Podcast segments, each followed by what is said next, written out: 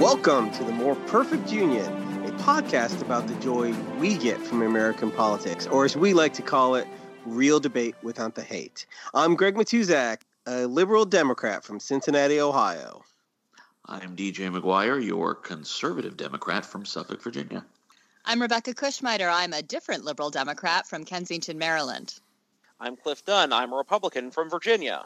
I'm Kevin Kelton, a moderate from Los Angeles, and The More Perfect Union is one of the fastest rising podcasts on iTunes. The More Perfect Union podcast can also be found on iHeartRadio, YouTube, and at our website, more perfect union podcast dot com. So, ladies and gentlemen, we had uh, an interesting week and a fascinating week coming up. Today is Martin Luther King's birthday, and it's especially Uh, significant in light of the little tete-a-tete between John Lewis and President-elect Donald Trump that happened last week. Who wants to start on that? Well, I guess I'll go ahead on this one. Um, I was this close from shouting, not it. Yeah, not with yeah, a ten-foot pole. All right, well, it all starts with a, a briefing that Democrats, uh, congressional Democrats got on Thursday or Friday on the full classified investigation of the Russia hacks, which apparently turned quite contentious with a lot of yelling at um, F B I Director Comey. And after that, um, John Lewis was being interviewed by, I believe, Chuck Todd, and he commented, Lewis commented that he did not feel that uh, Trump is a legitimate president due to the nature of the Russian influence in the election. Donald Trump, um, you're going to be so shocked what he did. He started tweeting about it. Can you guys believe it? Shock. Shock, please. So weird. The tweet, it even ended uh, with the word sad. I know. So original. And so, you know, for for people who who maybe are too young to fully understand who John Lewis is, he was a one of he was a student organizer in the civil rights movement. He was one of the original Freedom Riders. He was beaten nearly to death on the Edmund Pettus Bridge at Selma. He is a, a very consequential figure. Now, uh, people think that Trump maybe doesn't know who John Lewis actually is, and that's why he started uh, bad-mouthing a guy who's considered one of the greatest living Americans. Yeah, I mean, it's it's it's another episode of Trump taking on someone who's top in their field, very venerable, to make himself seem better. Yes, they have a beef, but that was probably not the best way. And I'm giving Trump credit on that when I say not the best way to handle it, um, because John Lewis is an incredible American, and I it's it's hard to even argue with that in any sane way. I mean, we have to remember that, yes, this is John Lewis, the very courageous and heroic civil rights demonstrator and organizer and crusader from the nineteen sixties. This is also the John Lewis who, as a member of Congress, went on the House floor in nineteen ninety-five and declared that Newt Gingrich was coming for everybody's children. He has put his foot and? in his mouth before. He has said things that were over-the-top partisan before, and he is now following the traditional Democratic Party line, which is to essentially undermine Donald Trump's mandate, such as it is, um, due to the uh, Russian disinformation campaign. Perfectly understandable partisan thing to do, and Donald Trump fell right into the trap. Um, and made himself look like a fool. That he's going to do that a lot. But again, this is one of these things where if it were anyone but Donald Trump, and if it were anyone but Donald Trump and John Lewis, we would be calling it inside baseball. Congressman says something partisan. A president responds in some in some media fashion. Uh, it's not going to be something that is going to change a lot of votes in twenty eighteen and twenty twenty. That's going to be about what Donald Trump and the Republican Congress does, and about what the Democrats in Congress either do to try to stop him or present as alternatives to the voter. Those are the things that are going to matter. This is, it's amusing to a lot of people. It gives Democrats a chance to feel good about themselves because one of their heroes has stuck their neck out and Donald Trump has made himself look foolish in the process. But in terms of long-term political effect, again, not really very much. The long-term political effect of all of this was the fact that it is now abundantly clear to anyone, incontrovertibly, that Washington on Friday is going to have a vastly different policy towards the Putinist regime than it has had now. You know, for those of us who are already upset at how the outgoing administration has not stood up to Russia enough, we are now going to have an administration that stands up for Russia when it doesn't deserve it. That's the real problem here.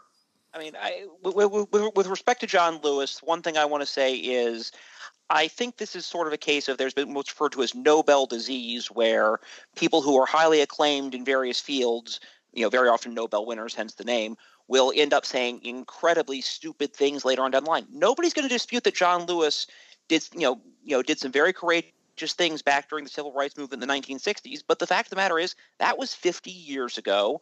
And, you know, the, the fact that he said something stupid this week should not be, you know, frankly, not, not be overshadowed by good deeds half a century ago. Let me jump in on that. You know, you're kind of right. It's not a question of fifty years ago.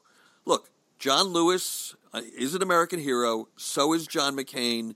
So are a lot of people. That doesn't mean that they're immune from criticism. Valid criticism. Everyone has to step up yeah. to the line.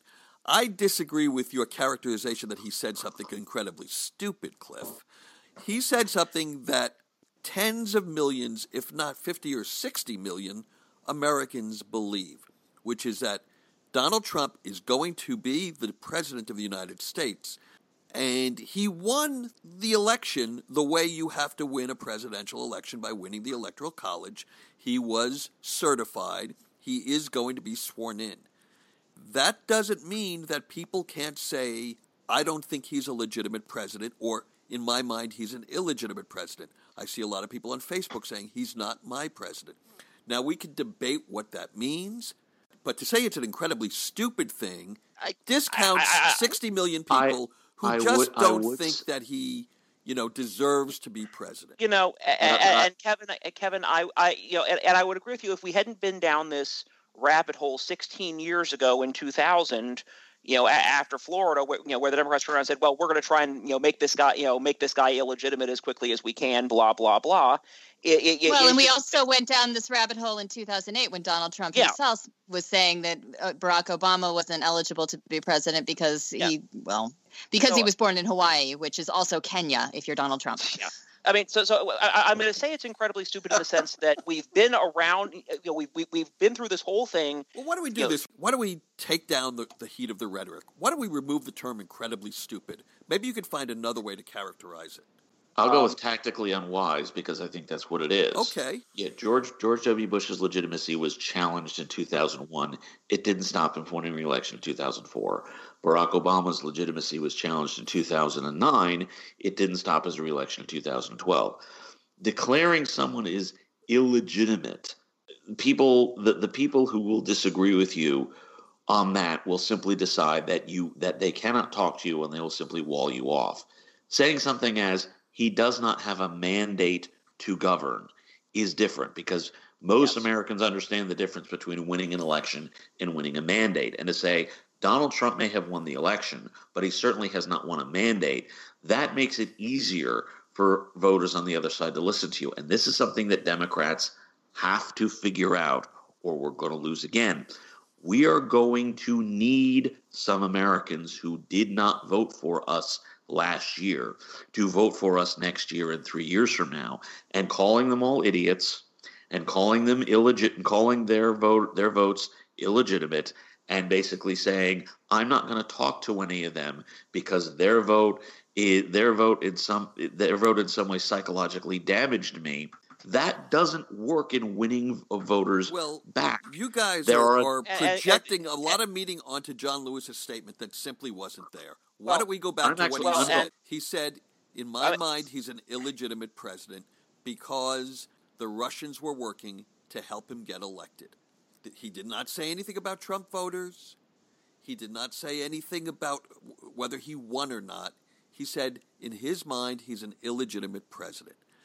But it is and part again, of a larger it, democratic was message it a, was that it a, I don't think was is it a, going Was well. it a tactically smart thing to do? That's a conversation to have, okay? Yeah, and, and, and, and I think it's also tiresome. That, that that That's the other thing that's getting at me is that, you know, in a way, having heard, you know, such and such is an illegitimate president for basically my entire adolescent and adult life is, you know, it, it it's to the point that it has, it, it it renders claims of illegitimacy, however valid they may ever happen to be, as obnoxious background noise. But when will it be you valid, know, Cliff? When will it be valid? When somebody's lost by three million votes and he had the Russians using propaganda and misinformation to get the votes that he did need to win, you know, five swing states, when does it become invalid?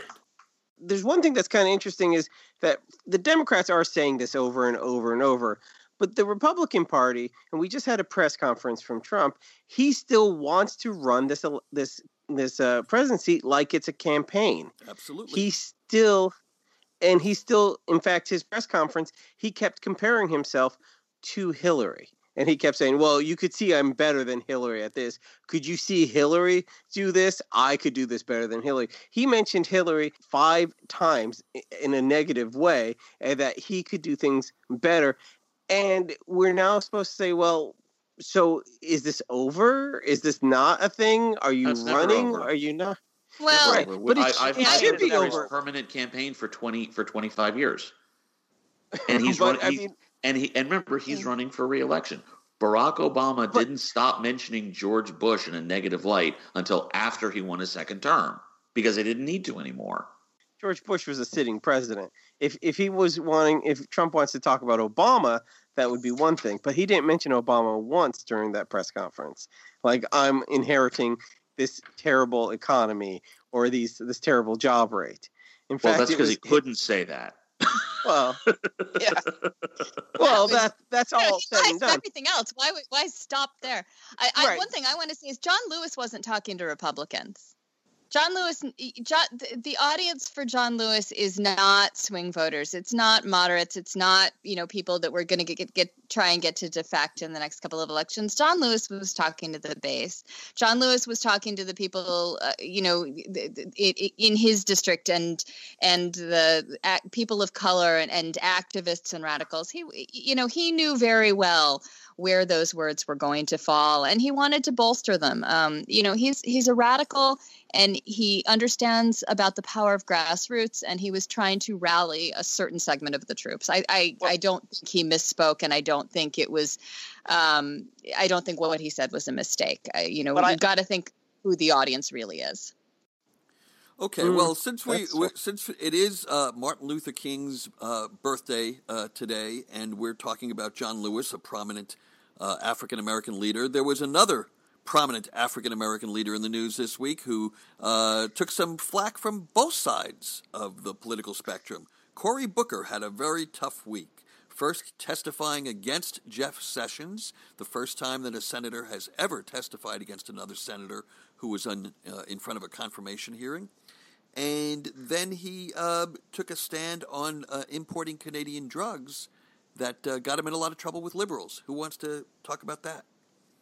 Uh, I watched. I, I got to watch the uh, the Booker testifying against Sessions, and for the first part, it was it was nothing personal. He uh, never never did he say, you know, I felt like this Sessions personally did something to me that I felt, you know, but he went down his record and he said, this is a record that I felt like I needed to say something about. And he went right down the record and he said, this is his record here, here, and here, boom, boom, boom. And he said, I didn't think I could stand not saying something. And I have a lot of respect for that. But I understand where it was coming from. Uh, and his record did seem, it would give me pause. Uh, I mean, I, I one thing I, I I'll jump in here and say is, you know, there, there, there's nothing shocking here. We we always knew the Sessions confirmation was going to be uh, tense. I'm really not surprised that Booker and uh, you know John Lewis also stood up separately. And you know, I understand that you know at a, very fundamentally, okay, this guy is going to have different policy priorities than what they would prefer. And you know, it's it's a perfectly principled and reasonable stance to oppose that. His his confirmation then, right? It isn't just policy priority. Jeff Sessions' record on racial equality issues is going to feel personally hurtful to Cory Booker, to John Lewis. Um, you know, I, as as a woman, I'm personally hurt by things Jeff Sessions has said and done over his career. There is, and and I don't. I don't mean to feminist-splain here to you guys, even though it's really going to sound like I'm doing it.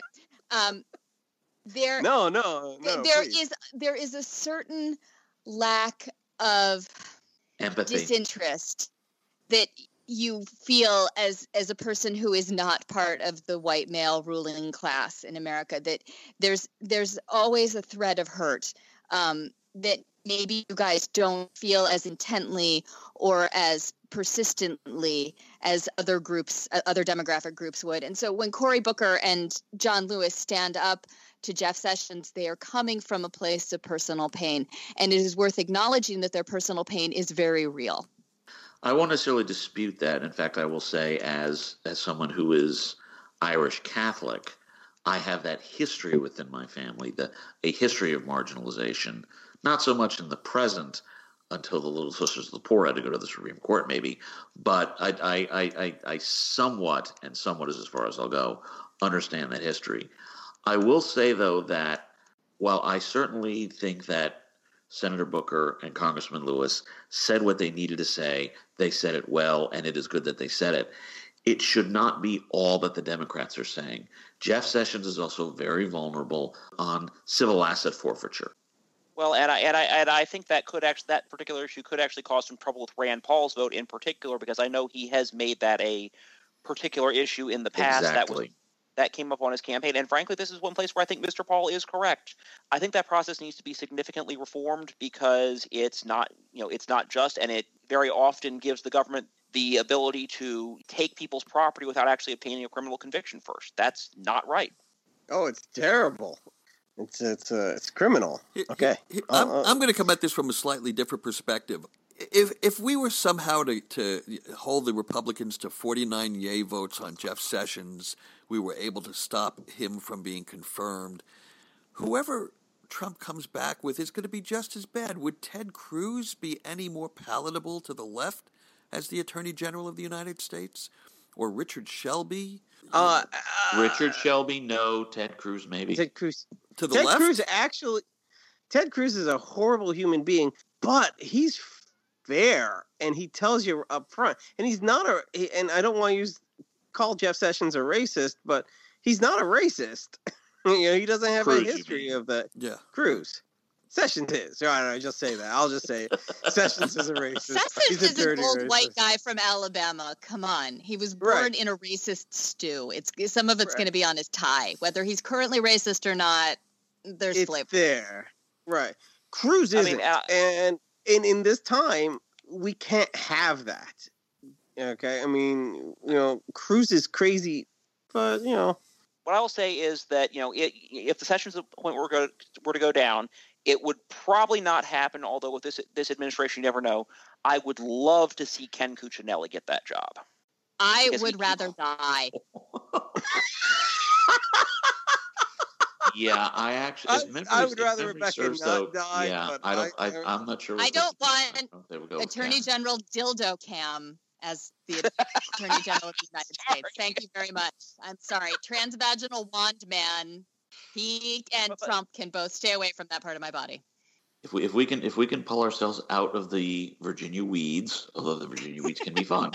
Um, Booker also upset. Weeds not legal in Virginia. Right. Booker also upset a number of people on his left when he chose to vote against uh, the the allowing Canadian drugs to be and Canadian prescription drugs to be imported into the country. Uh, in fact, I really don't know how I really don't know how long that glow from the Sessions testimony lasted before it was completely blown off uh, by his vote and before he was knocked on the defensive. So I guess my question to particularly to the to, to the fellow Democrats on the panel, the ones who've been at it longer than I have, um, was what was more impactful for Mister Booker's ambitions, his testimony on Sessions or his vote on prescription drugs? Prescription drugs, no doubt about it. And I agree exactly with what you said. Whatever glow there was from his his comments regarding Sessions were immediately wiped out. Uh, mine's the exact opposite. Um, one, because I have a huge man crush on Cory Booker, and I've been talking – I mean, uh, it's it's fair. Uh, two, you should tell him on a, Twitter. Oh, my gosh, I have. I have, and I'm just waiting – I think he's blocked me several times. Uh, oh dear! Two, it was it was a Sanders co co-sponsored the bill, and I hate that man. I am still angry. So if if Sanders was burned. like, oh, oh, he burned he burned us, and I understand why Cory Booker did it. Cory Booker represents what was I reading? Like there's six Merck. giant, yeah, and yeah, there's there's Merck big pharmacies. And, uh, So at us, you know, there, there's so much big pharma in his state. They employ thousands of people. Right. And for him this to say... This is no different than a Michigan representative protecting the auto industry. It's the same thing. It's just... He's you know, not running for president now. He's not going to throw his state under the bus. And, nope. and we have this in Ohio all the time. We have Ohio senators asking for jet engines that will never be used. Okay, and money thrown away so that G E can get these jet engine things.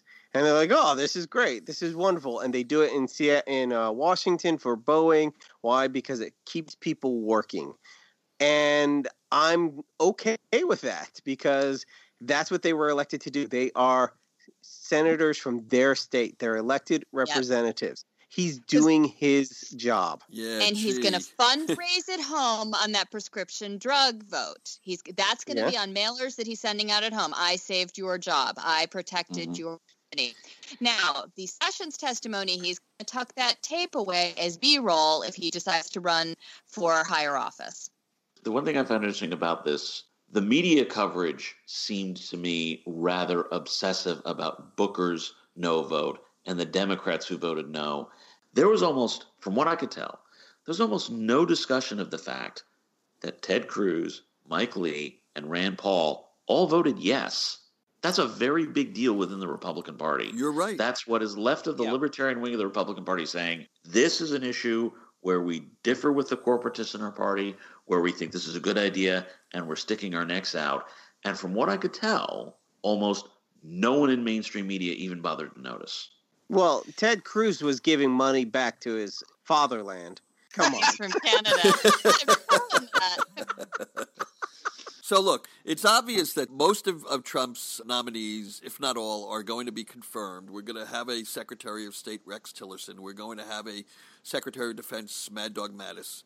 Uh, but uh, but I think all sure, of his nominees should sure be known as Mad Dog something. I, I really feel like Mad Dog should be the, the universal nickname. Actually, that and, would be and, a great nickname for the president, Mad Dog. And Trump. as as for Tillerson, watch Marco Rubio. If Rubio votes no on Tillerson, that would give a number of Republicans cover to essentially shoot mm-hmm. Tillerson down as a way of protesting Trump's inauguration speech sounding better than the original Russian. Let me say something. um, Marco Rubio well, no, doesn't it, it, have it, it, it, the cojones. He doesn't no, he have doesn't. the cojones to vote against Trump. He's going to vote for him. Okay. We but, shall see. But moving on, repeal and replace. There were a couple of big votes, one in the Senate, one in the House. These people are hell-bent on repealing Obamacare and worrying about the after effects later. Uh, where does it stand now? Rebecca, you, you might be our most knowledgeable person on the healthcare issue. Um, where it stands now, we've had these two votes in the House and the Senate to um, issue instructions via a process called budget reconciliation. Nothing has been repealed. What the House and Senate have both done is created a resolution, which is not um, it, it isn't it isn't law. It's it's it's, it's defunding. Uh, it's de facto it's, repealing it's, well, the law by no, defanging it, defunding it. Is, it. It is the first step in that process. They have issued instructions to the relevant committees that they are to create legislation that will be binding because the, the budget resolution doesn't have force of law. It isn't signed by the president. And they will then create the legislation, which they have to have no earlier than January twenty-seventh. But the, the relevant committees, which is Ways and Means, um, Health, Education, Labor, and Pension, and uh, the, the one I'm forgetting. It'll come to me later. Way to go, Rick Perry. um, appropriations, maybe? No, it is. It isn't a probe. Department of Energy. Yeah, it is the Department of Energy. Just keep throwing them out there. Okay, we're thorough. We're sending her way off the rails, folks. Um, now, uh, there was a, an interview this weekend in the Washington Post where Donald Trump said he's got a plan for replacement. It's going to be great. Deductibles are going down. everyone's going to have coverage. It's going to be so much better than Obamacare. We're all going to get a pony. It's, uh, I mean, I, I was astonished at everything he's going to offer us. It's not single payer, though. It is absolutely not that. But he won't tell us what it is. So God only knows, you know, how long this is going to take. Um, but, you know, I I am a jaded, old, crabby policy weirdo. And I have literally never cried over a Senate vote before. But when they passed that budget resolution this week, I sat and I cried because it just seems so callous what they're doing, that they're they're just hacking this to pieces without even taking time to breathe. That's so political. It's so putting money ahead of lives, and it's just breaking my heart. And it and it, it this is something that directly affects individuals in a way that they tangibly see the moment it happens. I'm seeing on Facebook comment after comment after comment how people are taking this personally, like a death in the family. And I'm sure that my conservative friends here will think that we're overreacting. But this is a visceral, yes. very painful thing. I know people on Facebook who say, I am going to lose my health care next year, and I don't know what I'm going to do about it. I've got stage two cancer. I've got, you know, renal kidney failure. And I know I am not going to be able to replace my existing policy if they do away with the A C A. And all this talk about it's going to be cheaper, it's not going to be government run, we don't like it. It's all, it, it, that's abstract. This affects real people. And he's not going to replace their health care. It's impossible to replace their health care with the type of system that the conservatives want. So, which uh, is which is why it's not going to be a type of system that we want, because the transition is too bumpy and it affects too many people. So what is most likely to happen, and forgive me for saying this, Rebecca, but if the budget resolution made you cry, you are simply not jaded enough yet. Because the reality is, when you have something that has created this much angst and this much concern, the first instinct of any politician is to figure out how to make sure that all goes away. And so what they will do is they will, what you will be hearing about is a bunch of trial balloons, because, you know, it's not that Republicans don't have a plan. It's that they have about a dozen of them, and they're all about half baked. And I know, because I could remember when I was a Republican telling them, guys, you've got to come up with something that makes sense. You've got to come up – you've got to come up with something. And say they came, they continued with their dozen half things. But what you will likely see is – and this is just my my projection here, and I know my projections have been terrible. But you will likely see the mandate – the mandate for the, – the penalty for not getting coverage be replaced by a credit for getting coverage, which to most Americans is essentially this is the incentives are the same. The only difference is that most America that D C takes a hit, the federal government takes a hit. You will probably see something on you may see something on pre-existing conditions that says pre-existing conditions may not be covered unless you've had insurance for a year to eighteen months prior, or they may something yeah. say something say continuous coverage. Yes, if you have continuous coverage, or they may just slap up a date and say if you've had coverage since since January first, two thousand sixteen, you're fine. No, uh, you still you are still covered for any pre-existing conditions or something like that. Or they may just decide, you know what? We replace the penalty with the tax credit. It's the same incentive. We don't need to stop the ban on Uh, pre-existing conditions being dropped from coverage, and they may they may actually keep that. My point is they're going to try to come up with something where they have the greatest symbolic push with the least actual impact on ordinary Americans. So that's okay. What I think they're going to try to get yeah, I mean, to. I mean, okay, I'm, sunshine. I'm um, we have I'm to no this no this this, this ain't sunshine, Kevin. Okay.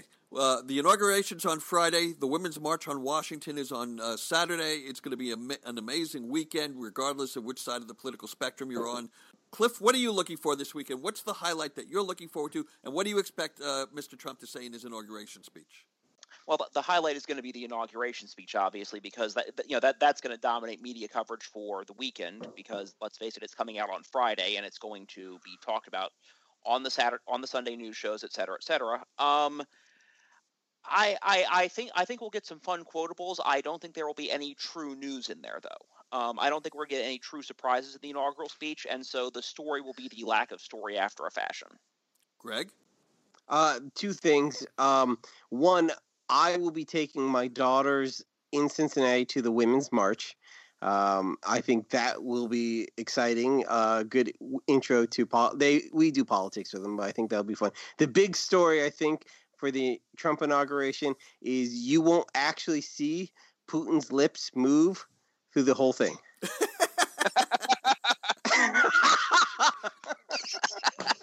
Wow. He may even he may even drink water.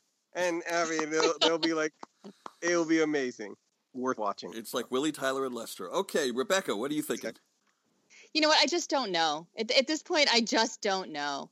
Okay. Um, you know, I'm hoping it's all just smooth and peaceful, and everybody gets what they want out of it. I, I hope there isn't a big story. I don't want anyone to get hurt at the inauguration or at the march.